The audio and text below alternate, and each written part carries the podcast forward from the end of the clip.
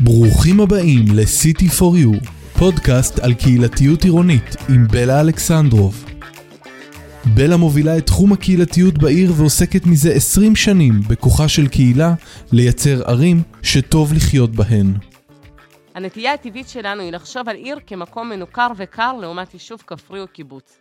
מסתבר שזה כבר לגמרי לא נכון, ושדווקא בעיר ניתן לייצר סביבת חיים קהילתית שמאפשרת למגוון הקהילות לייצר קהילתיות ולהשפיע על העיר.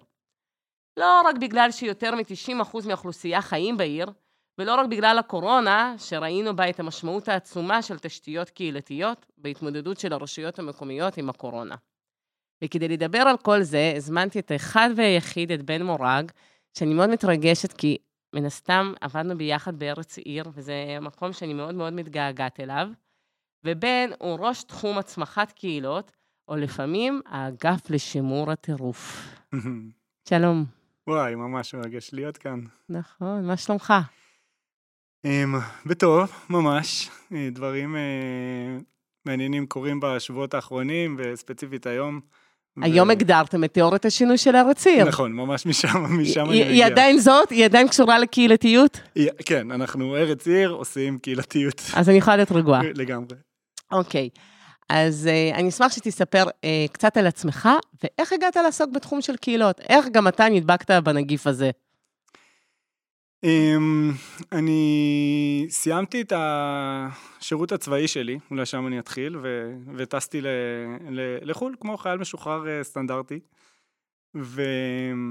ובמהלך הטיול התחילו לבצבץ לי כל מיני הבנות של דברים לא עובדים בכל המקום כמו הדברים, כמו, כמו שחשבתי. דברים לפעמים עובדים, עובדים אחרת. ובחזרה מה, מהטיול היה לי חצי שנה שישבתי, גרתי ביפו, עבדתי כמלצר שלוש פעמים בשבוע, ובערך בכל שאר הזמן ישבתי והתחלתי לחקור מה ההבדל בין המציאות שצמחתי אליה, או כל האמיתות שחשבתי שהן אמיתיות, לבין איך שדברים באמת עובדים. תן דוגמה בין מי... מ... איך כסף, מה זה כסף? איך כסף עובד? העובדה הזאת שכסף זה איזושהי מוסכמה, מוסכמה, שדבר שרק מעצם זה שכמה אנשים חושבים שיש שקל, אז שקל באמת קיים, שזה לא באמת השטר. Mm-hmm. אז זה התחיל מאוד במקום הזה של, אה, של כלכלה. ועד ליחסים בין אנושיים ומה גורם לנו לתקשר טוב או לא לתקשר אה, טוב אחד עם השני ותקשורת מקרבת. כל מיני רעיונות ותפיסות לאיך דברים יכולים לעבוד יותר טוב, וזה בעצם מה שהתחיל. אז אדם כזה, בתפיסה שלי, הולך ללמוד פילוסופיה ומברר את אמיתות העולם. אז האמת היא שהלימודים שנרשמתי להם אחרי המהלך הזה, נרשמתי לימודים, ונרשמתי לימודי פיזיקה ופילוסופיה. ואז התחרטתי, והחלטתי שכדי להבין את הבעיות העמוקות של האנושות, אני כנראה צריך להבין את הבן אדם. אז הלכתי ללמוד מדעי המוח, כי אמרתי, אם בן אדם מוכתב מהמוח, אני אלך להבין את המוח, ואולי אם אני אבין את המוח כמו שצריך, זה יעזור לי להבין איך הגענו... לאיפה שאנחנו היום. כן, ומה גורם לזה שאנחנו מתמודדים עם כל הבעיות האלה שאנחנו מתמודדים אותן. התבדיתי, להבין את המוח, א' כל להבין שאנחנו, גדולי הפרופסורים לא מבינים באמת את המוח, יודעים לתאר תהליכים ותתי תהליכים, ות... בשורה התחתונה זה לא עוזר לנו להבין למה יש עוני בעולם, או למה אי שוויון הולך וצומח, אה, או גזענות. להבין את המוח, אנחנו לא נמצאים במקום הזה. טוב, אתה יודע למה זה. למה? כי בסוף אה, אני חושבת שהפרדיגמה שהחיים מתחילים במוח, מכאן מתחילה הבעיה, רוב החיים שלנו הם ברגש, ובמנגנונים, ובהישרדות, ובדפוסים ששמורים בגוף שלנו, ובתודעה. נכון. וגם הנטייה, תוך כדי האקדמיה הבנתי שהנטייה של המדע היא פשוט להפריד תהליכים לתהליכים יותר קטנים ויותר ויותר קטנים, והתפיסה הזאת שאם אנחנו נבין כל נוירון במוח וכל אה, הורמון, איך הוא משפיע עלינו, אז לאט לאט אנחנו נצליח לגבש תמונה גדולה יותר. אז לפעמים זה עובד ברמה מסוימת, אבל כדי להבין תהליכים חברתיים, כלכליים, עמוקים, אי אפשר, אה, אי אפשר לעצור שם. אז זה המקום התפיסתי, רציונלי כזה ש... שהגעתי ממנו. ו, והמשבר הזה שקצת חוויתי עלי, זה סוג של באמת משבר, לא יודע איך לקרוא לו, אבל משבר שה, להבין שהבעיות של העולם הן כל כך כל כך עמוקות, שאין לי באמת, באמת אין לי יכולת לעשות איתם שום דבר, אבל זה איזשהו משבר רציונלי כזה. ביום החיים שלי הלכתי שלוש פעמים בשבוע לים, והיה לי אחלה חברים, והכל טוב, כאילו ברמה האישית. אבל איפשהו בסוף התואר, אה, חוויתי משבר שני, הרבה יותר אה, פרסונלי, כאילו רגשי, כי הבנתי שעד סוף האוניברסיטה כל מסלול החיים שלי הוכתב, באמת לא היה לי בחירות, כאילו חשבתי שאני בוחר בין הודו לדרום אמריקה, חשבתי שאני בוחר האם אני לומד פילוסופיה ופיזיקה או לומד... יש אבל... פעולה כזאת, אתה יודע, בכל תנועות הנוער הכחולות, Hmm? קוראים לה פעולת מסלול החיים, ואז אה, יש כזה מדבקות, וכולם משרטטים, ורואים שכולם תכננו את אותם חיים.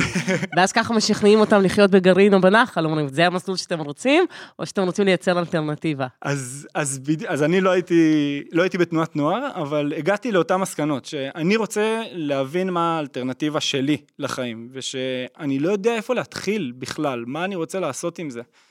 אמ, ושכל המסלולים האלה, כאילו, סיימתי תואר ראשון, המסלול הטבעי הוא להמשיך לתואר שני במדעי המוח, או למצוא עכשיו את העבודה במדעי המוח. זה לא מה שאני, לא מה שאני רוצה לעשות, אבל מה אני כן רוצה לעשות? ואז גם התחילה המילה קהילה אה, לדגדג, כי אני לא גדלתי לתוך קהילה, לא גדלתי בתנועה כחולה או בשום תנועת נוער שדיברו איתה העולם החברתי, אני בכלל עם בחלוקה הלא כל כך, אה, המוזרה הזאת בין ריאלי להומני, אני הייתי בכלל בריאלי. ופתאום מבפנים התחלתי להבין, לא, אני צריך להבין איך נראית הקהילה שלי, מי האנשים שמקיפים אותי. זה, זה היה הממשק הראשון שלי אולי עם, ה, עם התפיסה הקהילתית, מתוך המקום מהמם. המאוד פנימי הזה. זה היה בסוף התואר הראשון שכבר עשית פה בבאר שבע. נכון, כן, כן, התואר הראשון גדלתי, נולדתי, גדלתי פה בבאר שבע, ולתואר הראשון גם החלטתי לחזור כאן לבאר שבע. אמ, אז, אז פשוט יצאתי לנדודים ביחד עם אה, בת הזוג שלי, יעל- יעלי, כבר היינו זוג, הכרנו בתואר פה בבאר שבע, והיינו איזה שבעה חודשים בספרד כדי לחקור אלטרנטיבות חיים. זה מה ש... אמר- עם המשימה הזאת יצאנו. איך אנשים חיים, איך אנשים בוחרים לחיות, ומה כאילו. גיליתם שם? אני אף פעם לא הייתי שם, איך חיים שם? וואי, אמ, זו הייתה חוויה מדהימה. חיינו כמה זמן בחווה אנתרופוסופית, שתלמידים כזה מכל הסביבה מגיעים ללמוד, ואיך נראים חיים שפשוט קמים בבוקר ולוקחים את החמור לטיול במשך שעתיים. איך, נרא, איך נראים חיים כאלה? או איך נראים חי, חיים של זוג שהוא גר באיזה פרבר כזה והחליט אה, לגדל ירקות בחצר ולמכור אותם, ולחיות מתוך הדבר הקטן הזה שהם אה, יוצרים. אני בטוח שיש דברים כאלה גם בארץ, אבל אני הייתי צריך להרחיק די רחוק כדי אה, לפגוש את זה מבפנים. חיינו ממש עם, ה, עם האנשים האלה. ועוד פעם, במילה קהילה ממשיכה לעלות שם בכל מיני, בכל מיני מקומות, שאנשים, לא משנה איפה הם נמצאים, הם אומרים, מה שמחזיק אותנו ונותן לנו את הבסיס, זה שיש אנשים מסביבנו שאנחנו עם ערכים משותפים, שאנחנו עם אותו state of mind, יש כאילו איזושהי תפיסה משותפת, ושביחד אנחנו מצליחים ליצור דברים הרבה יותר טוב ממה, שאנחנו מסוגלים לעשות אה, לבד. אמ, ואז מתי הגעת לתואר ב- בעברית? כן, אז חזרתי, ל... אז חזרתי ל... ל... לבאר שבע בעצם אחרי הטיול הזה, נותרנו חסרי, בזבזנו את כל הכסף שהיה לנו, השקענו אותו, את כל הכסף שהיה לנו ב... בספרד, וחזרנו לארץ חסרי כל, ואמרנו נחזור, ל... נחזור לבאר שבע, ובבאר שבע אה, יש לנו, אנחנו מכירים, גרנו כאן ביחד, והיא תיתן לנו בסיס, ובבאר שבע פגשתי עוד קבוצה של אנשים, קצת אבודים כמוני, קצת אה, מחפשי כיוון, ושלא יודעים מה הם אה, רוצים להתקדם, אבל שהמסלול הטבעי של החיים הוא לא בהכרח, או כאילו שהמסלול הטבעי אחרי התואר הוא בדרך כלל לעבור לתל אביב. זה היה הנרטיב לפחות באזור שלי. ואמרנו, אנחנו רוצים לייצר שנייה משהו אחר. אה, והיצירה המשותפת אני, אני רק הזאת... אגיד שקצת לא נעים לי להתוודות. אולי זה אפילו מחמאה בשבילי, אבל עדיין כשאני נוסעת ברכבת הרבה פעמים, ובן אדם מבוגר מתחיל לדבר איתי, הוא שואל אותי מה את לומדת בבאר שבע באוניברסיטה. ואז אני תמיד אה, עונה כזה, לעולם לא למדתי בבן גוריון, אז הוא אומר, אז מה את עושה בבאר שבע? אומרת, אני גרה פה. כן, זו שאלה מאוד חשובה, אני חושב שהרבה באר שבעים שפשוט גרים בבאר שבע, מאוד הזדהים עם זה. אתה בבאר שבע? כן, מה, מה, אתה סטודנט? לא? אז מה אתה עושה שם? כן. אז אה, כן, אמ, ודווקא זה אחד מהדברים שתדלקו אותי קצת, להגיד, כן, אני גר בבאר שבע, מה אתה עושה שם? אני יוצר את האלטרנטיבה שלי לחיים, אני בוחר מה אני רוצה לעשות, כי באר שבע מאפשרת וכי יש אה, כל מיני דברים בבאר שבע שהם מאפשרים את זה. אמ, אז הממשק בעצם, או הפעולה המשותפת הזאת שהתחילה עם החבורת אנשים שהיו באותו, באותו ראש איתי, אמ, הוביל אותי להבין שזה דבר, כאילו, יצרנו ביחד קהילה, נקראת הרשת, באר שבע. אה, היא בטח נושא כזה לפודקאסט אה, נפרד או לפרק אחר. אבל ההבנה הזאת מבפנים, שאני נמצא עם עוד אנשים שמאפשרים לי לבנות, להחליט, להשפיע, באמת. על איך יכולה לראות המציאות המשותפת שלנו ביחד.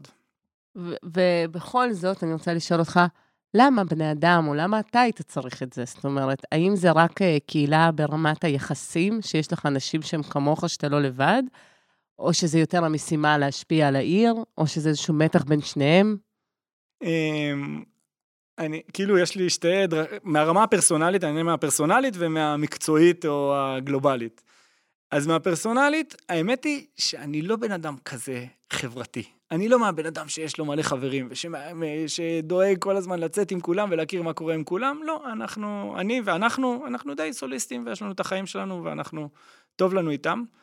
אמ, אבל פתאום הבנתי שנפתח לי איזשהו עולם אפשרויות חדש, שלא קיים לי כשאני עובד רק, רק לבדי. אמ, מהרמה של, מעצבן אותי שהפחי זבל נמצאים במקום מסוים, ולא משנה כמה פעמים התקשרתי לעירייה, אי אפשר. ופתאום כשמתגבשים קבוצה של אנשים, ובאים ככוח, אז פתאום הם זזים, פתאום אפשר לעשות את זה. אגב, יש לי טיפ ממש חזק לגבי הפחים. Mm-hmm. אתמול ביקרתי במרכז הבין-תרבותי בירושלים ופגשתי עובדת מטורפת שעושה מיני אקטיב, מיני אקטיביזם עם פעילים במזרח ירושלים, והיא אמרה שהדרך היחידה להשפיע על פחים, והיא בדקה את זה לעומק, שכשמתקשרים ל-106 אומרים את מספר הפח. היא אומרת שהסיבה שהרבה פעמים לא מטפלים בזה, כי תושבים פונים בלי המספר הפח הספציפי. ככה שיהיה לך טיפ. אז אה, זה בדיוק התחבר לי, כי אני, למה זה התחבר לי פרסונלית? אני, יש לי איזשהו משהו באישיות שלי, שאני פרובלם סולבר. Mm-hmm. יש בעיות, אני, אחד מהפשנים שלי בחיים זה, יש בעיה, אני צריך להבין איך לפתור אותה. Mm-hmm. והבנתי שכשמתאגדים ביחד, פשוט הרבה יותר קל לפתור בעיות. ועניין אותי להבין את זה כמקצוע יותר לעומק. אז היום כמי שמנהל את תחום הקהילה בארץ עיר, מה אתה מבין על הצורך האנושי הזה? למה בני אדם רוצים את זה? והאם זה אה, כולם? אני כאילו כל כמה זמן אולי זה אני ואתה ומתן, ואתה יודע, אלה שנדבקו בחיידק, וזהו, אולי זה לא כזה צורך, וכל השאר סבבה להם לחיות בבניין, ולראות את הסדרה שלהם אחר הצהריים, או את הריאליטי, ו... לא יודעת מה, להיות רק מועדון בחבר של איזה תאגיד גדול, ובזה זה ייגמר. אני חושב שהרבה אנשים לא יגידו שקהילה זה הצורך שלהם, ואם הם יגידו, כמו שקצת אמרת בפתיחה, אם הם יגידו, הם כנראה יעברו לאיזה קיבוץ או מושב, הם ירגישו שזה באמת ה... בעומק שלהם. כאילו, באמת מבינים את זה כ- כערך. אני צריך קהילתיות בחיים שלי, אני כנראה אמצא אותה ביישוב קהילתי, או מושב, או קיבוץ. אבל uh, אני חושב שאם כל בן אדם שמתחילים לדבר איתו ועל מה הצרכים שלו, לאן הוא רוצה להגיע בחיים ומה הוא רוצה לעשות, קהילה היא כלי מאוד מאוד חזק לקדם כל אחד מאיתנו כ- כאינדיבידואלים.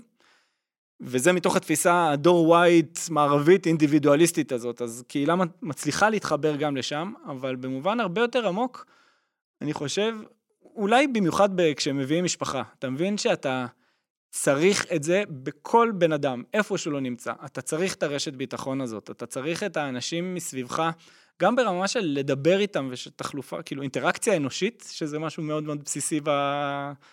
אמ, בצרכים האנושיים, או פירמידת הצרכים, אבל הרבה יותר מזה, ברמה של אנחנו נפגשים ב... כאנושות או כחברה או כקהילות, פוגשים ב... בהרבה מקומות שאנחנו מבינים שדברים לא עובדים כמו שצריך. שדברים לא יכולים יותר לעבוד ככה, ואת זה אני שומע בצורה כל כך כל כך רחבה. זה לא עובד טוב, משהו פה לא עובד, המערכת לא עובדת כמו שצריך, ואני חושב שלקהילה יכול להיות חלק. אז אני אה, אגיד משהו שכאילו, בעצם קהילה, אחד האתגרים של המושג הזה, שיש לו אין סוף הגדרות, וכל אחד מגדיר אותו אחרת, וגם זה אותה מילה לתופעות שונות לחלוטין. נכון. כי קיבוץ זה קהילה, וכפר זה קהילה, קהילה, וקבוצת כדורגל של אוהדים פעילים זה קהילה, וקהילת חיים זה קהילה. אבל יש איזושהי הגדרה של שלוש פרמטרים שמבחינים בין קהילה, האם היא קהילה היא מטרה, זאת אומרת, אנחנו עושים את הפעולות שאנחנו עושים כדי שתהיה קהילתיות ולחזק אותה, וזאת מטרת הפעולה. האם זאת השיטה? כלומר, השיטה שלנו היא קהילתית, כי אנחנו רוצים לעשות שינוי, אז אנחנו נעשה התאגדות קהילתית כדי לצבור כוח, או שזאת הזירה, המרחב פעולה שלי, בכלל לא משנה באיזה תחום אני פועל, אני צריך קהל, אני צריך את ה... זה. אז אתה דיברת מאוד על קהילה כשיטה, כדרך התארגנות. ובכל זאת, אנחנו שנינו באים מארגון ומחזון אה, משותף לייצר קהילתיות עירונית, דווקא בעיר. זאת אומרת, האמירה של ארץ עיר בסוף, אל תלכו לקיבוץ או למושב. עיר זה הצורה המקיימת, החסכונית, הסביבתית. 90 אחוז מהאוכלוסייה עוברת לגור אה, בצורה אורבנית, בואו נייצר קהילתיות עירונית, מושג שאנחנו הטמענו מאוד חזק בתוך הארגון. מה זה? אמ, אז על פניו זה, זה די פשוט, זה איך קהילה, או חיי קהילה, או קהילתיות, יכולים להתרחש במרחב העירוני. מרחב עירוני זה קצת דבר שהוא שונה מעיר. יש, אה, לא יודע, פרדס חנה, או שגב שלום, שהם ערים במובן מסוים, או ערים שרוצות להתהוות. ואם אנחנו, הפוך, אם אנחנו תופסים אותם כבר בשלבי ההתחלה ומכניסים קהילתיות להיות חלק מהותי ובדרך שהמערכת הזאת מתעצבת להיות, אז יש יותר סיכוי שהיא באמת תהיה חלק מה, מהאקוסיסטם הזה בעתיד. ו... והשילוב הזה, כמו שאת אומרת, הוא, הוא, לא, הוא לא טריוויאלי, הוא תודעתית, תפיסתית בציבור, זה שתי מקומות שונים. אבל ברור לכולם, או המילה הזאת או המושג הזה הולך ותופס תאוצה ויותר ויותר אנשים מבינים שהם צריכים קהילה בחיים שלהם. והנתונים מראים שיותר ויותר אנשים גרים בעיר, היום זה נתון שעימם אותי, 92 אחוז מתושבי מדינת ישראל גרים בערים, וזה נתון שהולך לגדול, לא לקטון. Mm-hmm. אנחנו חייבים למצוא את הפתרונות של איך הדברים האלה עובדים ביחד, אין דרך אחרת. אז אני אגיד, עדיין שלא עד הסוף ענית לי, מה זה קהילתיות עירונית? כי, או אני אגיד, אולי אני אדבר קצת בדוגמאות איך זה נראה בארץ עיר, כי בהגדרה שלי, קהילתיות זה בסוף איזושהי יכולת של אנשים שחולקים ביחד מרחב גיאוגרפי, בין אם הוא עירוני או שכונתי, לפעול יחד זה למען זה ולמען המקום, mm-hmm. לכונן איזה שהם יחסים של אמון וערבות הדדית, ולייצר לאנשים תחושה של משמעות ובעלי, ובעלת ערך, כדי שהם יחוו איזושהי גאווה מקומית ויוכלו להשפיע על המקום. אז אני אקח חלק מסוים שאותי הוא מאוד מאוד תופס, דיברת על זה למען זה, וזה למען המקום. ובעיניי, הזה למען זה, זה החלק של הקהילתיות, והזה למען המקום, או האינטראקציה שלנו עם המקום, זה החלק של, ה, של המרחב, החיבור בין אנשים לבין המרחב. והיום קהילות אה, וירטואליות הן דבר שנמצא בהתפוצצות. וכולם מבינים את הערך של זה ואת הכוח של זה ואת צורך של אנשים להתחבר אחד לשני, אבל קהילתיות עירונית אומרת, יש משמעות אדירה לא רק לחיבור בין אנשים לבין עצמם, אלא לאלמנט הפיזי. למקום. עצם זה שאנחנו מתנהלים באותו מרחב, ושיש לנו את היכולת להשפיע על המרחב ולהרגיש שייכים למרחב. אלה שתי דברים שיכולים להתנהל בעיר וייצרו שינוי כאילו בתפיסה שלנו את, ה... את המרחב הקהילתי. כש, כשאני מסתכלת על ערים או מלווה רשויות לקהילתיות עירונית, אז אני בעצם רואה בעיר אה, כמה דברים. אה, אחד, מה שאתה אמרת, המרכיב הפיזי והמקום. Mm-hmm. הדבר השני זה מגוון הקהילות שבתוכה, mm-hmm. כי יש את הממסד ש, שפועל, העיר, הרשות, mm-hmm. יש את התושבים ואת הקהילות, יש את החברה האזרחית ויש את המגזר העסקי. more or less, כל עיר, פחות או יותר. כן. ואני תוהה איך בקהילתיות אנחנו מחברים את כלל הקבוצות האלה, מייצרים שיח קהילתי, ומשפיעים ביחד כולם על העיר, ויש מן הסתם גם מתחים, כי לא תמיד מה שהקהילה העסקית רוצה זה מה שהתושבים רוצים, mm-hmm. וגם תושבים זה מילה אחת להרבה סוגים של תושבים, ויש כל מיני ניהול יחסים וכוחות בתוך הדבר הזה. מה היום ארץ עיר עושה כדי לקדם קהילתיות עירונית כפי שהיא תופסת אותה? מה, איזה פעולות או דוגמאות או תיאוריות שינוי אתה יכול להסביר? אז, אה, אז קודם כל אני חושב שחשובה ההבחנה בין קהילה אה, לבין קהילתיות. קהילתיות היא הרבה יותר התחושה הזאת. תכונה. שאנחנו מרגישים, אולי כן, שאנחנו מרגישים או שמאובחנת בתוך, בתוך עיר, שהיא עיר חיה ושיש קשרים בין אנשים. תחושה, התפיסה הזאת של דברים מתחברים ביחד כדי לייצר... uh, sense of community, זה קהילתיות. אני אתן דוגמה, תגידי אם לזה אתה מתכוון. נגיד, mm-hmm. הסיבה שאני אוהבת לבוא לקפה רגע בפארק הסופרים, זה לא כי קורה שם עכשיו איזו הפגנה או פעילות, כי אני יודעת שאני אפגוש לפחות חמישה אנשים שאני מכירה, ואנשים ישבו במעגלים בפיקניקים, וזה אחד המקומות הכי חזקים היום שנותנים לתחושה קהילתית. בדיוק. אז זה, אז זה הקהילתיות, או התחושה הקהילתית. וחלק מהתיאוריית שינוי של, של ארץ עיר, אומרת, אנחנו נתמקד בקבוצות תושבים מוגדרות, בקהילות, מה שאנחנו קוראים לו קהילות, אז או המונח אה, שבמשך הרבה שנים השתמשו בו בארץ, זה קהילות משימתיות. אמ, כלומר, קבוצות מוגדרות של אנשים, הם לא חלק מהקהילה העירונית, אלא ממש אנשים שנתנו לעצמם שם, רוח ים באשקלון, או הקריית גתיות בקריית גת, והם... דרך זה שנתת שם לדבר הזה, ונתת איזושהי מסגרת, ויש פלטפורמת תקשורת, לא יודע, מקבוצת וואטסאפ או פייסבוק או whatever, אמ, זה נותן איזשהו כוח של, אה, אמ, של ביחדness כזה, של להגיד, אוקיי, אני חלק מהדבר המוגדר הזה, אני מרגיש שייך לקהילה הזאת, ויש לי יכולת להשפיע על הקהילה הזאת. אבל איך זה קשור לעיר? הרי קהילה כזאת יכולה לחיות, יכולה לקיים לעצמה את האירועי תרבות, את החיים, את היחסים, והעיר לא תשתנה בכלל, או בכלל, כאילו, איך נכון. נכנס הפן של העירוניות? אז, אז יש, יש קהילות, ואפילו לא מעט מהן, שזה קבוצות של אנשים שפשוט אומרים, אנחנו צריכים קהילה, ואנחנו מתחברים בינינו לבין עצמנו, ועוברים לגור ביחד ב, באיזשהו מקום, כשמה שאכפת לנו זה לפתח את החיי קהילה שלנו, איזשהו סוג של חיים משותפים, מ, זה ספקטרום, מקומונות, שזה גם חיים כלכליים מאוד, אה, משותפים, לחבורת חברים כזאת, ו, וזה ספקטרום כזה. אני חושב שזה מאוד מובחן, ואני יוצא לדבר גם עם לא מעט קהילות כאלה, שאומרות, אנחנו בקטע של כאילו לעבוד רק פנימה, לעבוד רק, אה, רק אה, להבין איך אנחנו בונים את החיים שלנו, איפה שזה לא, איפה שזה לא יהיה. אמ, הניסיון שלי מראה שאחרי כמה זמן, בדרך כלל כמה שנים, שנתיים, שלוש, חמש, אתה מבין שאין לקהילת הפריבילגיה הזאת. קהילה יכולה לחשוב שהיא מתעסקת רק בעצמה, אבל היא מהר מאוד תבין שבלי להשפיע על המרחב, היכולת שלה להשפיע על עצמה היא מאוד קטנה, ואז היא תתחיל להשפיע על המרחב, כביכול רק, רק בשביל עצמה. ומה שמיוחד בעיר, זה שאין דבר כזה השפעה על המרחב שהיא רק עבור עצמי. זה הכל כל כך משולב, מחובר אחד עם השני. כל השפעה שתהיה לך על המרחב, אכפת לך רק מהפח, השפעה באזור שהקהילה שלך גרה, אבל גם השכנים שלא שייכים לקהילה יושפעו מזה. אני, אני אוסיף אולי נקודה שאני חושבת ש... הדיאלוג בין הקהילות השונות, או קהילות המשימה לעיר, הוא משתנה לאורך השנים. Mm. כי בערים בפריפריה, הקהילה הרבה פעמים הייתה אלטרנטיבה לכל מה שאין בעיר. אם אין בעיר תרבות, אז נייצר תרבות. אם אין נכון. חינוך, אז נייצר חינוך. אם אין אה, מעגלי הקשבה, נעשה מעגל הקשבה. זאת אומרת, היא הייתה אפילו סוג של תחלופה. ועם השנים, אני חושבת שמתוך העניין האישי של חברי הקהילה וזיהוי צרכים, וגם תודעה חברתית, יש לומר, בסוף זה אנשים ש... שיש להם איזושהי מודעות חברתית, מתחילים לפעול ולהשפיע על העיר. הם לא תמיד בתחומים נטו אורבניים, לפעמים זה בנוער בסיכון או בתרבות או זה, אבל בסוף זה מה שיפה בעיר, שגם מכלול העשייה הוא רחב ויכול להשפיע על אה, כל מיני מעגלים. נכון. ורציתי לשאול, כמה קהילות היום חברים ברשת שלך, של ארציר? אז אנחנו עובדים היום, כאילו, המודל של הרשת הוא מודל של מעגלים, כלומר, זה לא או כן חבר ברשת הקהילות או לא חבר ברשת הקהילות, אלא יש איזושהי ליבה חזקה של 23, אולי אפילו 25 בקרוב, אה, קהילות, קבוצות של תושבים ממצפה רמון, באר שבע, אשקלון, אה, אופקים, אה, קריית גת, ועד אה, בצפון קצרין ו- וחצור. אה, וכמה בחיפה. אז ממש איזושהי רשת כזאת שפרוסה אה, בכל הארץ ושלקחו את המחויבות הזאת, איזושהי מחויבות של הקהילה להגיד אנחנו לא רק אנחנו לעצמנו, אלא אנחנו חלק מאיזושהי תפיסה צומחת של מה התפקיד של הקהילתיות בארץ, וביחד לנסות להשפיע גם על התפיסה הזאת ו- ו- ולהבין איך, איך יוצרים למידה בין, בין הקהילות ואיך מאמצים מודלים בין קהילה לקהילה.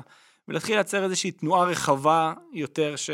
אמ, שמעצבת את, ה, את השפה ואת התפיסה הקהילתית. ומעבר ל-25 האלה, יש אה, עוד רבדים שונים, יש קהילות שהן לא חלק מה-25 האלה, אבל, אה, אבל הן בשלבי הקמה, ורוצות, אה, ורוצות להצטרף ולהבין, והן הצטרפו למיטאפים או למפגשים. כשבא תורם, מה אתה אומר לו? כמה קהילות יש ברשת 25. סבבה. היום, היום 25. מה שרציתי להגיד לך זה, מה שייחודי בעיניי במודל הזה, שבשונה מארגונים אחרים, זה קהילות שהן לא מגויסות למטרה אחת. לצורך העניין, בחברה להגנת הטבע, אנחנו נראה קהילות שרוצות, או במגמה ירוקה, רוצות לקדם קיימות. נכון. בקהילות uh, של התנועות הכחולות, זה יהיה כמעט תמיד בתחומי חינוך. Mm-hmm. זאת אומרת, יש איזושהי מטרה מגויסת. ואני חושבת שהמודל שייחודי פה, שהוא מראש מניח מאוד את העקרונות החזקים של עבודה קהילתית. אנחנו לא יודעים. נכון. אין לנו מושג. אנחנו לא גרים בערים האלה, לא פעילים בהם. אתם הקהילות, אתם גרים שם, אתם יודעים, מכירים את עצמכם, מכירים את העיר, את השכונה, את המרחב, בואו תייצרו, ואז זה מייצר מגוון ממש ממש מטורף של עשייה של מה כל קהילה עושה. נכון. אבל מה שאנשים, הרבה פעמים, אה, ככה, היינו ממנדל שלשום בסיור בירושלים, ופגשנו את קהילת קריית יובל, קהילה גם ותיקה שחיה בירושלים. ואחד הדברים שהרבה פעמים אנשים ישאלו זה, מה זה עושה לתושבי המקום? זה לא מאיים עליהם, זה לא צ'ינטריפיקציה, זה לא לתת כוח לחזקים, זאת אומרת, איפה, איפה זה נפגש? הרי בתוך זה הרבה פעמים יש בני מקום, יש הרבה קהילות מבחוץ שבאות. איך, איך השיח והממשק עם שאר האוכלוסייה, השכונה, העיר הרחבה יותר? אז אני אתחיל מהחלק הראשון, להגיד שאני אנחנו עובדים, הנישה של ארץ עיר בתוך יזמי הקהילות או הארגונים הקהילתיים, יש, יש לא מעט כאלה, הנישה של ארץ עיר בתוך קהילות עצמאיות. כלומר, קהילות שהתאגדו בפני עצמן לא מתוך איזושהי תפיסה משותפת, אלא מתוך, או גלובלית, אלא מתפיסה מתוך, אה, מתוך תפיסה מאוד לוקאלית, מקומית, שאומרת, אנחנו עונים שנייה על הצרכים שלנו, אנחנו מכירים מה קורה כאן, מה קורה כאן בעיר. אני, אם כבר אמרת, אני צריך להתעכב, זה סופר ייחודי, כי זה לא אנשים שעברו קורס מד"צים ושנת שירות, נכון. וצבא, ונחל, וקראו את בובר ואת כל המאמרים הנכונים, נכון. אלא פשוט באיזשהו גיל, באיזשהו מצב, באיזושהי סיטואציה, בין אם הם היו סטודנטים, משפחות צעירות וכן הלאה, התחילו לפעול, וזה קהילות מאוד ייחודיות בנוף הזה. נכון, וזו תפיסה מאוד מאוד אה, אורגנית, תפיסה של בוטום-אפ. Mm-hmm. זאת אומרת, אומרת, אנחנו ניתן, הדברים בשטח צומחים, מתפתחים, קורים, אנחנו יודעים לקחת אותם מאיזשהו שלב מסוים, ארץ עיר, ולתת להם את הקרקע. אם מדמים את זה ל... ל לא יודע, לצמח או לזרע, הזרע כבר צריך ל, להתאמן ולנבוט בפני עצמו. Mm-hmm. אנחנו יודעים לקחת את זה משלב השתיל הקטן ולדעת ל, ל, ל, לתת את הקרקע ואת המשאבים ואת אור השמש כדי לתת לזה אה, לצמוח. אז זה אה, חלק מתיאוריית השינוי שלנו. שאלת על ג'נטריפיקציה, ועל מה המקום ג'נטריפיקציה, מי שלא מכיר, זה התהליך של התפתחות מואצת. שבו יש אוכלוסייה אה, זרה שמגיעה לאיזשהו מרחב מקומי ויוצרת השפעות שיוצרות אה, כל מיני סוגים של מתחים חברתיים, קהילתיים, כלכליים. אה, ודוחקת אוכלוסיות בדיוק. מקומיות ומוחלשות מחוץ למרחב הפיזי בדרך כלל. נכון. אז בסוגיה הזאת אני פשוט נוטה להגיד כמו הרבה דברים, זה לא דיכוטומיה, זה לא כן ג'נטריפיקציה או לא ג'נטריפיקציה, לא כן תהליך פיתוח או לא תהליך פיתוח, אלא זה, זה ספקטרום, והשאלה איך אנחנו מאפשרים גם לאוכלוסיות חיצוניות להשתלב בתוך מרחב בצורה שמשלבת, שהיא אינקלוסיבית, שכוללת את כולם. ואני חושב שזה הרבה יותר נוכח, אה, אה, תהליכי ג'נטריפיקציה הם הרבה יותר קיצוניים ושליליים, הם הרבה יותר נוכחים כשזה אה, אוכלוסייה חיצונית לחלוטין שמגיעה והיא לא מתאימה למרחב, או לא מתאימה למקום, והרבה פעמים זה מה שיעורר את האנטגוניזם. וקהילות כאלה, כשהן מתאחדות ואומרות, אנחנו לוקחות על עצמנו גם את המטרה להשפיע על המרחב, לטובת המרחב. מי שמכם? מצד, מצד אחד, אנחנו נתקלים בזה, ומצד שני, העובדה היא שכשעובדים עם, עם המרחב ובמטרה להשפיע מתוך תפיסה אורגנית ולא מתוך תפיסה מונחתת, זה, זה לא שזה לא ג'נטריפיקציה, זה ג'נטריפיקציה אמ, איטית יותר, או מאוזנת יותר. אז א', אני אגיד שזה נורא מעניין לי לשאול אותך שאלות שכל החיים שאלו אותי בקריירה המקצועית ולראות איך אתה מתמודד איתם. אני אולי אוסיף uh, תשובות שאני הייתי נותנת, או עדיין נותנת, שאני חושבת שזו הסיבה למה אני כל כך אוהבת עיר, ו... כי בסוף לעיר אין ועדת קבלה. Mm-hmm. ו... ואני מעדיפה את זה מאשר ועדת קבלה לקהילות הומוגניות כאלה ואחרות. וזו תנועה טבעית שקורית בערים. זה נכון שצריך להאט אותה ולהיות עדינים, ולחשוב על האוכלוסיות המוחלשות, ולהשפיע על מחירי הדיור, ולהבין איך לא דוחקים אוכלוסיות. אבל הרבה פעמים בעיניי המושג ג'נטריפיקציה גם אה, מין מושג אקדמי כזה של כאילו, אז מה אנחנו, אז מה, מה האלטרנטיבה? אני, לא נרצה שאוכלוסיות חזקות יפעלו? לא נרצה שהם יתיישבו בערים? לא, לא נרצה שהם יפעלו למען עצמם? ואתה אמרת שזה לא דיכוטומיה, אבל אני חושבת שזה לא רק שזה לא דיכוטומיה, השאלה היא האופן. Mm-hmm. ומה שאני אוהבת בקהילות של ארץ עיר, באין סוף סיורים שעשיתי לכל הארץ, בחיים לא ראיתי שלט. לעולם לא הגעתי לקהילה והיה שלט, כאן גרה קהילת טרללו. נכון. בחיים לא ראיתי פעילות שהיא סגורה רק לקהילה. אולי רק הישיבות הפנים, פנים פנימיות על ה... לא יודעת, משהו מאוד מאוד אינטימי, אישי, שיותר קשור ליחסים. Mm-hmm. אבל ברמת העשייה, כל העשייה תמיד פתוחה לכלל הקהילה. וגם פה, מה שהסברת על רשת הקהילות של ארץ עיר, בתוך הקהילה נוצרים מעגלים, ואז יש את הגרעין של הקהילה, ונוצרים עוד מעגלי שייכות שהאוכלוסייה המקומית היא חלק, ונכנסת ויוצאת, וכבר לא ברור מבפנים ומבחוץ, ואיפה ו- ולמה. אבל זה כן, זה מושג שאוהבים לשאול את הקהילות המשימתיות, ואני מכירה אותו היטב. אמ, ורציתי לשאול, מה, אם יש, אתה יכול לתת לנו דוגמה, שככה קהילה שאתה ממש גאה בה, איזשהו סיפור שאתה, לא יודעת, עכשיו היה קורונה, היה... כמעט מלחמת אזרחים במדינת ישראל, אז זאת אומרת, איזשהו, כמה סיפורים של הצלחות של קהילות ברשת ארץ עיר. כן, בטח, אז אני אתייחס למה שהיה עכשיו לפני שבועיים, שלושה, ומבצע אמ, תקופת הלחימה הזאת. ואחד התהליכים שקרו זה ש...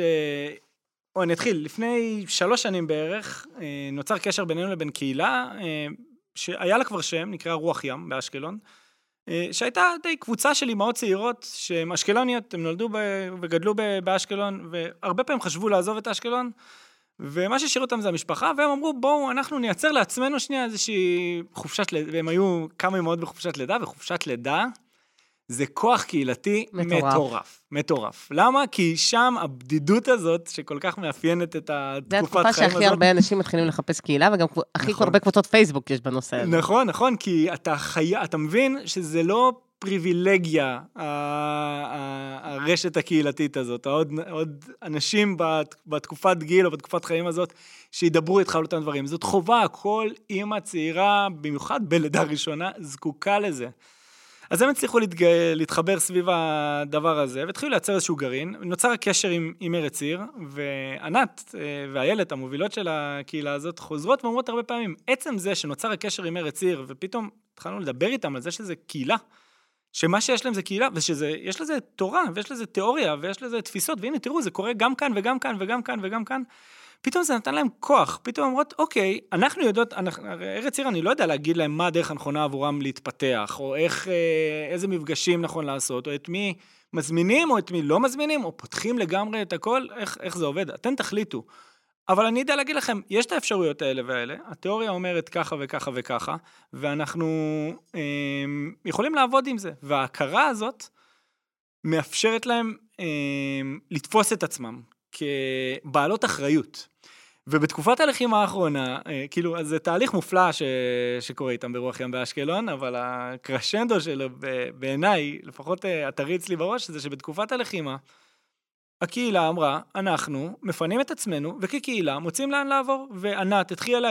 תפסה את ההבנה שיש לי אחריות על מה שקורה כאן, על כל התנופה הקהילתית הזאת שנוצרה כאן, ומצאו מקום בגבעת חביבה שהסכים לארח אותם, ועברו לשם כולם כקהילה. וואו. ויצרו פעילויות לילדים, ו- וגייסו, עכשיו כשאנשים רוצים, לא יודע, לתרום הופעת אה, סטנדאפ, אז פתאום יש איזשהו ארגון, התארגנות, לפנות אליה, שאפשר גם לעזור להם יותר בקלות, או לענות על הצרכים שלהם. וזה אחד מהדברים, אולי זה מתחבר לחלק מוקדם יותר בשיחה, שקהילה אה, היא התארגנות אזרחית, וברגע שיש התארגנות, יש עם מי לעבוד. יש אה, אפשרות הרבה יותר עמוק לייצר שינוי פנימה ו- והחוצה.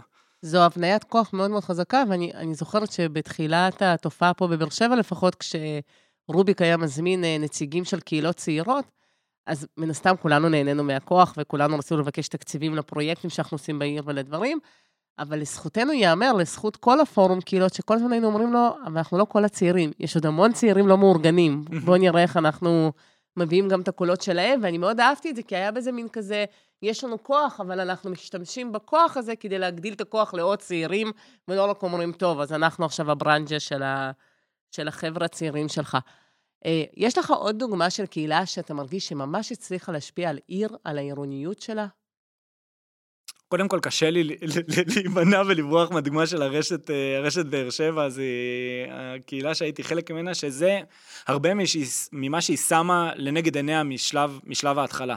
שיש לנו אחריות על המרחב, ואנחנו הולכים לשנות פה את המרחב, ואני לא נצלול עכשיו לרשת, אבל אני גאה לומר כבר, לא יודע, בפרספקטיבה של שלוש-ארבע שנים אחרי, שזה לא רק שהשינוי של המרחב, זה ממש העירייה אומרת, ואומרת את זה במפורש ובגלוי, שתפיסות קהילתיות שהתחילו, עקרונות קהילתיים שהתחילו להתגבש בתוך הרשת באר שבע, הם צריכות להיות, והן בשלבי הטמעה שונים בתוך, בתוך הרשות. אז זה ממש מוביל אותי לשאלה הבאה. סך הכל, אה, ארץ עיר זה עמותה שמקדמת את זה בשטח ועושה את זה בוטן אפ ומלווה קהילות. והשאלה שאני שואלת, זה לא התפקיד של העיריות? כאילו, למה, למה עמותה צריכה לעשות את זה? או הפוך, זה רק התפקיד של העמותות? אולי עדיף שרשויות לא יתערבו בזה, שזה יהיה אורגני, טבעי, אקטיביסטי, בלתי תלוי? אז השאלה היא שאלה רחבה יותר, על מה התפקיד, בעיניי, על מה התפקיד של המגזר השלישי, או של תנועות אזרחיות, אל מול המגזר הציבורי, אל מול הממשלה. אם יש את אה, אה, עמותה שמתעסקת בלתת אוכל לעניים, מה, זה לא הממשלה צריכה לדאוג בלתת אוכל אה, לעניים, מהמם. לדוגמה. אמ, אז אני חושב שהכוח של המגזר השלישי, וספציפית בזה שלנו של קהילות, הוא הכוח של חדשנות.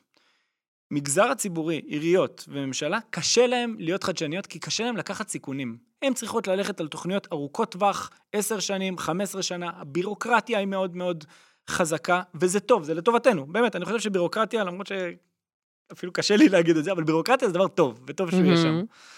וקהילות, מה שהן אפשרות זה פתרונות מקומיים, קטנים, זולים, שעירייה לא יכולה לממש, שעירייה לא יכולה להבין את, את הצרכים כמו שאתה מרגיש אותם מבפנים, מהמם. ולא יכולה למצוא את הפתרונות ולהניע כוחות קהילתיים בגלל הבירוקרטיה הזאת. אז באופן כללי יותר לגבי המגזר השלישי וספציפית לגבי קהילות, התפקיד שלהם בעיניי הוא בחדשנות הקהילתית. כלומר, למצוא את הפתרונות הקטנים שהעירייה העירייה לא יכולה למצוא אותם, ולהגדיל אותם, ולהנכיח אותם, ולהראות להם, הנה תראו, זה מצליח לקרות, זה מצליח להתגבר, אנחנו, אולי יש במקומות מסוימים שהעירייה יכולה לקחת על זה יותר, אה, יותר אחריות, כדי לתת לזה ברות קיימא לאורך טווח. ויש מקרים שלא, ויש מקרים שנכון שיהיה פרויקטים קהילתיים, או דברים שיישארו תחת הקהילה וינוהלו תחת הקהילה, כי גם הקהילה מתעצמת מכל פרויקט כזה. כל פרויקט שמצליח, שמצליחים לייצר לו מודל כלכלי, ושמייצר איזשהו שינוי תפיסה, אה, לא יודע, פרויקט אה, אה, של מחסן להשאלת ציוד. זה כולה מחסן להשאלת ציוד, אבל כל בן אדם שהוא חלק במחסן הזה להשאלת ציוד, הוא מרגיש משפיע על העיר, ולא, הוא לא שכיר של העירייה, הוא לא, העירייה לא משתמשים בו. אני עושה את זה עבור עצמי, וזה כוח מאוד חזק בלתרגל את השריר הזה של לקחת אחריות. טוב, זאת הזדמנות גם להזמין את המאזינים לבוא לקולבויניק ולראות את כן. המחסן ציוד המטורף שיש לנו בבאר שבע. אה, אבל רציתי לשאול אותך, אה, אז איך, אז איך מממנים את זה? זאת אומרת, אם זה Mm. כל כך הרבה קהילות, ואתה אומר הרשות לא בהכרח הכתובת, אה, שאגב, אני לא מסכימה איתך, אני חושבת שהרשות יכולה לייצר המון המון תשתיות כדי נכון. שדברים כאלה יקרו. אבל עדיין, איך, איך מממנים פעילות כל כך ענפה של כל כך הרבה קהילות? איפה הכסף? זו תמיד שאלה, שאלה מדהימה, ואחת השאלות המעניינות תמיד בעיניי. לא, לא רק במציאות של כאילו המודל של ארץ עיר, זה אני מכירה כן. היטב, אני, וגם אפשר להתייחס ולענות על זה מן הסתם, אבל גם ברומן דווקא, אתה יודע, במובן הרחב של מה שאתה עוסק בו, מהמם. אה, ככה, בתור מישהי שעוקבת באדיקות אחרי הפוסטים שלך, מאיפה לדעתך אמור להיות אפילו הכסף לדבר הזה? אז- תפיסתית. אז אני לא חושב, קודם כל, איפה הכסף? הכסף צריך להיות מבוזר ומפוזר ומהרבה מקומות. אמ, חלק מה, מהמקצועיות שאנחנו יודעים להביא, שארץ עיר יודעים להביא לשולחן, זה להציג את שלל המגוון של המקומות שמסתובב בהם כסף, ואפשר לנצל את הכוחות הקהילתיים כדי לאסוף אותו. זה יכול להיות קודם כל העולם של הכנסות עצמיות. איך מייצרים ערך, איך הקהילה מייצרת ערך עבור הקהילה, הארגון הקהילתי מייצר ערך עבור הקהילה הרחבה, עבור כלל התושבים או האנשים ב, בעיר, וערך שווה כסף. תן אה, דוגמה. אמ, לדוגמה, אני חושב שהנגרייה הקהילתית היא גם בבאר שבע, ואני מצטער שאני מביא כל כך הרבה דוגמאות בבאר שבע, אני מכאן. הנגרייה הקהילתית היא דוגמה מדהימה. אה, היא חיברה ביחד אנשים שעובדים אה, בעץ, ויצרה קשר עם בית ספר שנתן להם מרחב לייצר בו, לעבוד בו ביחד. ו... והם אמרו, אוקיי, מה התפקיד, א' כל מה התפקיד החברתי שלנו, וב' איך אנחנו מפתחים את המקום הזה, הם נתנו לנו איזשהו baseline מגניב, אבל אנחנו צריכים עוד מכשירים, אנחנו רוצים לקנות עוד חומרים, זאת אומרת, אנחנו רוצים לגרום לזה להתפתח. אז הם יצרו כמה מודלים של הכנסות עצמיות, מודל אחד זה המודל לייצר, לתת ערך לקהילה. כל פעיל יכול אה, לייצר קורסים או סדנאות עבור, ולפתוח אותם לכולם וכל מי שרוצה, והם בתשלום. ומי שמגיע מרוויח, כי הוא משלם כסף שבעיניו שווה לו לשלם, והוא לומד לבנות בעץ, ויש גם פעילויות הורים ילדים מגניבות, ופעילויות והעצמה של נגרות בקרב נשים. מכירת שירותים. כן, מכירה של אה, סדנאות ו, אה, וקורסים. אבל החדשנות החזקה של העירייה, זה ש, של הנגרייה, זה שהתחילה למכור שירותים לעירייה. שאחד מהמם. הלקוחות של הנגרייה נהיה העירייה, כי הנגרייה אמרה, אנחנו יכולים להתחבר ביחד כדי לייצר ספסלים שנניח במרחב הציבורי. מהמם. או לייצר אה, עדניות, או לייצר כל מיני אלמנטים של placemaking, שהופכים את העיר לטובה יותר. העירייה, זה שווה לה כסף, כי היא גם ככה רוצה לשלם על דברים כאלה, אז הנגרייה מכניסה כסף. וכל אחד מהפעילים בנגרייה, שעובד בפרויקט כזה, הוא בעצמו מייצר את העיר. תחשבי איזה תחושת חיבור מהמם. גדולה זאת עם העיר, כשאתה הולך ואתה אומר, הנה הספסל שאני בניתי, והנה בית הפארק שאני, הפרגולה שם, הנה, אני הייתי חלק ב- ביצירה שלה. זה מעניין מה שאתה אומר. אתה אומר, הדרך לייצר כסף, אז יש את הדברים הרגילים של גיוס תרומות מפילנטרופיה, שזה מעניין אותם, ויש קולות קוראים שאנחנו עונים על המדינה, ויש מכרזים שזוכים.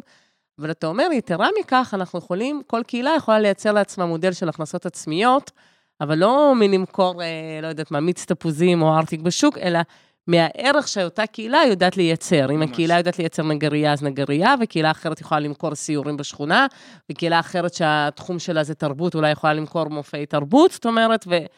וזה, וזה, זאת אומרת, זה לא רק כדי שיהיה לנו כסף לפעילות, זה, זה, זה הפעולה הקהילתית עצמה מתעצמת ו, ו, ומתפתחת סביב uh, התחום הזה. נכון, ממש. אז כאילו, כמו שאמרת, יש את הפילנטרופיה, עולם אחד, שצריך להכיר וקולות קוראים, וחלק ממה שאנחנו בארץ יודעים לעשות זה להנגיש את, ה, את הקולות קוראים, ואיך כותבים, ומה נכון לנסח, ואיך מדברים את המס... איך מספרים את הסיפור של המשימה שלנו. החלק של אה, הרשות, ויש קהילות שמצליחות ליצור קשר משמעותי עם הרשות ולקבל מהם כסף, או דברים ששווים לכסף, לקבל מבנה ולקבל, אה, אה, או, או גינה קהילתית לעבוד במרחב בעיר כדי לפתח אותו, והעולם של ההכנסות עצמיות. אז אם מחלקים את כלל הזה, אז זה באמת שלוש המקורות האלה. אז קהילות ששומעות לנו עכשיו, ופתאום אומרות, רגע, אולי גם אני צריך ליווי, או אולי גם אני אפנה לארץ עיר. תכלס, מה הם יקבלו מארץ עיר? מה הליווי הזה כולל? אז אנחנו יודעים לתת, כאילו, הדבר בעיניי הכי משמעותי ושהוא חדשני ב- בעולם הקהילתי, זה שאנחנו יודעים לתת פלטפורמה כלכלית ארגונית. כל עוד קהילה לא עובדת עם כסף, החיים הם די קלים, ועוד פעם, ואפשר להגיע עד, יש איזושהי תקרת זכוכית. ברגע שמתחילים לעבוד עם כסף, בין אם מצליחים לגייס כסף או רוצים להתחיל למכור שירותים, אתה צריך להתחיל לשאול את עצמך, אוקיי, איפה זה עובד? מה זה בחשבון בנק שלי? מוביל הקהילה? זה, אנחנו מפזרים את זה בינינו? זה, או אנחנו פותחים עכשיו עמותה, ועל ההיסטור לפתוח עמותה, לגייס ועד מנהל ולחתום את כל הדברים האלה ולקחת אחריות. אתה אומר, בטווח שקהילה הופכת לארגון, וככה זה הטווח שאנחנו מדברים בו, כי זה ארגון קהילתי שהמטרה והשיטה והזירה שלו היא קהילתית, ואנחנו עובדים עם קהילות, זאת אומרת, קהילות שרוצים לעשות קצת יותר מחיי הקהילה של הפנימה ולהפוך לסוג של ארגון, אז ארץ עיר יודעת לתת תשתית אה, פיננסית וגם ליווי מקצועי, וגם איזושהי הנחיה תהליכית של איך לעשות את זה הכי נכון. אז, אז הבסיס של זה, זה איזושהי תשתית כלכלית ארגונית, מעוד פעם, מקום לשלם כספים ולקבל כספים, לביטוח של הפעילות, שזאת שאלה שמתחילה להטריד מישהו שעושה פעילות בעיר באיזשהו שלב, ואיך אנחנו, מהמם. אם מישהו נופל שם או תובע אותי, מה, מה קורה אז? אמ, ועורך דין וכאלה, כאילו, אז התשתית הכלכלית ארגונית, שזה הבסיס, אבל עליה אנחנו מוסיפים את, ה, את התפיסה המקצועית. אנחנו יודעים, לה, אה, כן, תהליכי ליווי, אם זה בליווי של איך מקבלים החלטות בקהילה, או איך אה, ממנפים פרויקט, או איך לדבר נכון, איך לגשר נכון, אה, איך לכתוב כמו שצריך את המייל לעירייה שאתה צריך שזה, כי זה, זה עולם, זה, זה מהמם. התעסקות וצריך אה, להבין פוליטיקה. פוליטיקה בדיוק. קהילתית. הפוליטיקה, הפוליטיקה המקומית, ו, ו, וקהילה צריכה להיות מעורבת, למרות שפוליטיקה וקהילה זה שתי מילים כאילו כל כך רחוקות מהם, בעיניי האידיאל זה שהם יתחילו להתחבר דווקא אחת לשנייה. אבל אז להבין את כל ה, ה, העולם המקצועי, ולהפוך את זה בעצם, הרבה מה שאני, הדרך שאני משתמש בזה, זה להפוך תחביב למקצוע. כל אתה רוצה את זה בתחביב, זה משהו nice to have, משהו שאתה רוצה להשאיר בקטנה, אז אתה יכול, אז, אז, אז לא צריך ארץ עיר, באמת, מהמם. כאילו, אני לא חושב שיש לנו, יכול להיות לנו ערך משמעותי שם. אתם כנראה בכל מקרה כבר עושים את הדברים שטובים לכם, שנחמדים לכם. אבל אם אתה, יש בעיה מהותית לקהילה שאתה לא מצליח להתמודד איתה, כנראה שזה איזושהי תקרת זכוכית שהגיע הזמן לשבור ולעבור, וזה דבר, דבר שאנחנו יכולים לעזור בו. אז אנחנו הולכים לקראת הסוף, יש לי שתי שאלות אחרונות, וכמובן אתה גם מוזמן להוסיף אה, תפיסה, דעה, מחשבה, שיר, כל מה שבא לך שחשבת עליו. אבל אה, אה, מרואיינים רבים שראיינתי פה, דווקא מתחומי הרשויות המקומיות, אז שאלתי אותם מה הטיפים שלהם לרשות מקומית כדי שתהיה קהילתיות עירונית. אז אני רוצה לשאול אותך הפוך עכשיו, מה הטיפים שלך לקהילות כדי לייצר קהילתיות עירונית? שלושה, חמישה טיפים כאלה של עשה ואל תעשה. אמ, אוקיי, ככה, on the top of my head, כאילו, לא, לא הכנתי את עצמי. אחד הדברים שאני מאוד נוהג להתחיל לדבר עליהם כבר בשלב ההתחלה, אחת השאלות הראשונות זה, איך, איך אתם מתקשרים? איפה אתם, איפה אתם מדברים אחד עם השני? יש לזה ערך עצום, אנחנו הרבה יותר נוטים לשים פוקוס על מה אנחנו מדברים, מה הדברים שאנחנו רוצים לקדם, ואיך אנחנו מדברים, מה, זה קורה בקבוצת וואטסאפ, זה קורה בקבוצת פייסבוק, זה, אתם, אנחנו נפגשים פעם בשבוע או פעם בשבועיים, מי מגיע למפגשים האלה? השגרות של הקהילה. אני, כאילו, זה שתי דברים שמתקשרים, אבל אני, דווקא העולם של אמצעי התקשורת של הקהילה. זאת אומרת, איך מתקשרים אחד עם השני, בעיניי זה נקודת מפתח. אוקיי. כי הרבה פעמים זה קורה, במציאות היומיומית שלנו, זה קורה בוואטסאפ. מהמם. מה שאומר שיש איזושהי קבוצת וואטסאפ מוגדרת, ווואטסאפ, מה שעושה... וחופרת. היא בדרך כלל תהיה חופרת, בהקשר של הקהילה זה דווקא מראה על מעורבות, זה דבר, אה, זה דבר טוב, אבל זה אומר שזה מוגדר חד-חד ערכית. מי שבקבוצת וואטסאפ, מעודכן מה קורה, מי שלא בקבוצת וואטסאפ, לא מעודכן מה קורה. אוקיי, okay, אז אחד, מנגנוני תקשורת, מי בפנים, תקשורת? מי לא, איך פותחים את התקשורת, מי אנחנו רוצים, נכון, אולי צריך כמה מעגלים, מנגנונים. אולי צריך כמה, בדיוק, כמה okay, אוקיי, פלטפורמות שתיים. לתקשורת. שתיים, זה שלקחת אותי כבר לשם, זה השגרות, או אני יותר אוהב לקרוא לזה מסורות. קהילה חייבת שתהיה לה מסורות, איזה שהם דברים שברור שככה זה עובד. אה, יש קהילות שזה האירוע, אירוע פעם בשנה בחנוכה, אה, כל שני שני שנפגשים כזה פעם בשבועיים לאיזשהו אירוע תרבות, מפגשים של העברת ידע שקורים פעם בחודש, כל קהילה בוחרת לעצמה איזה סוג של, של שגרות קורות ברמה הקהילתית הרחבה, וברמת לא יודע, הצוות המוביל או הגרעין, איפה נפגשים, איך נפגשים, על מה מדברים, איך זה עובד. אז אה, אלה שתי דברים, גם הפלטפורמות תקשורת וגם השגרות, להתחיל להתייחס אליהם. אמ, דבר שלישי, הייתי מדבר על, ה... על התהליכיות של, אה, של בניית הקהילה. בדרך כלל קהילה היא מתחילה מתוך, אה, או קהילות שאנחנו עובדים איתן לפחות, הן קהילות אורגניות. כלומר, הן מתחילות פשוט ממשהו בתחיל. מהחבר'ה. איזשהו צורך, בדיוק, איזושהי חבורה של אנשים שמתאגדים ביחד ואומרים, אוקיי, אנחנו רוצים לקיים חיי קהילה. והיכולת לעשות איזושהי עצירה איפשהו בדרך ולהגיד, אוקיי, קרה מה שקרה עד עכשיו, זה מגניב וזה כיף לכולנו, בוא שנייה נרד לבל אחד למטה או למעלה ונדבר על, ה, על המטה של זה. כאילו, מה הופך אותנו לקהילה? מה המטרה המשותפת שלנו? איך אנחנו... מה הפעולה הקונקרטית שאנחנו רוצים לעשות כדי לקדם דברים ביחד? וזה לוקח אותי לנקודה הרביעית, שאנחנו הרבה פעמים בהקשר הקהילתי, ספציפית גם עכשיו עם ההתפתחות של הקהילות הדיגיטליות, מדברים על הקהילה כ- כ- כאיזושהי דרך תקשורת. קהילה, לדעתי, מגשימה את המהות שלה כקהילה, כשזה, יש גם את הפעולה המשותפת. והעומק של הקהילה, כל עוד זה חבורה של אנשים שנפגשים ביחד ומקיימים חיי לא, קהילה. שיש משימה, שיש על מה לריב.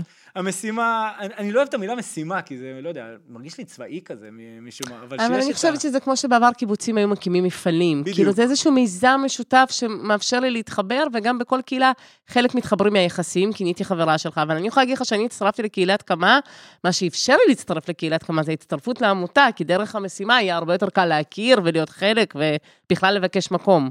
לגמרי, אז, אז זאת אחת השאלות שאני חושב שקהילה צריכה לשאול את עצמה ב... לאורך הדרך.